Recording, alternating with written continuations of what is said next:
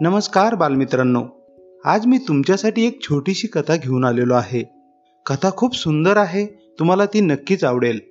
ऐका तर मग. एक गोसावी रानातून आपल्या गुहेकडे चालला होता. वाटेत त्याला एक अस्वल कंथाना दिसले. गोसावी त्याच्याजवळ गेला.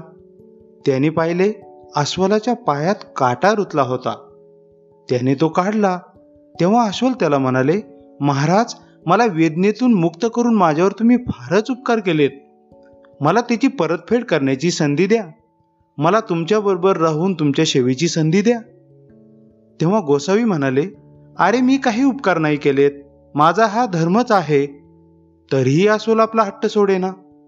शेवटी गोसावी त्याला आपल्याबरोबर घेऊन गुहेत गेला.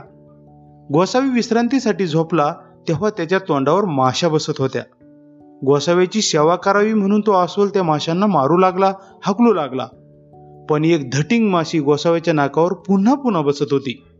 त्या माशीचा राग येऊन अस्वलाने आपला पंजा माशीला एवढ्या जोरात मारला की माशीचा चेंदामेंदाच झाला. पण यामध्ये गोसाव्याचे नाकही तुटले. त्याचा चेहरा विद्रूप झाला.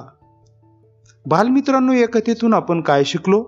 शहाण्याचं सेवक व्हावं पण मूर्खाचं मालक बनू नये.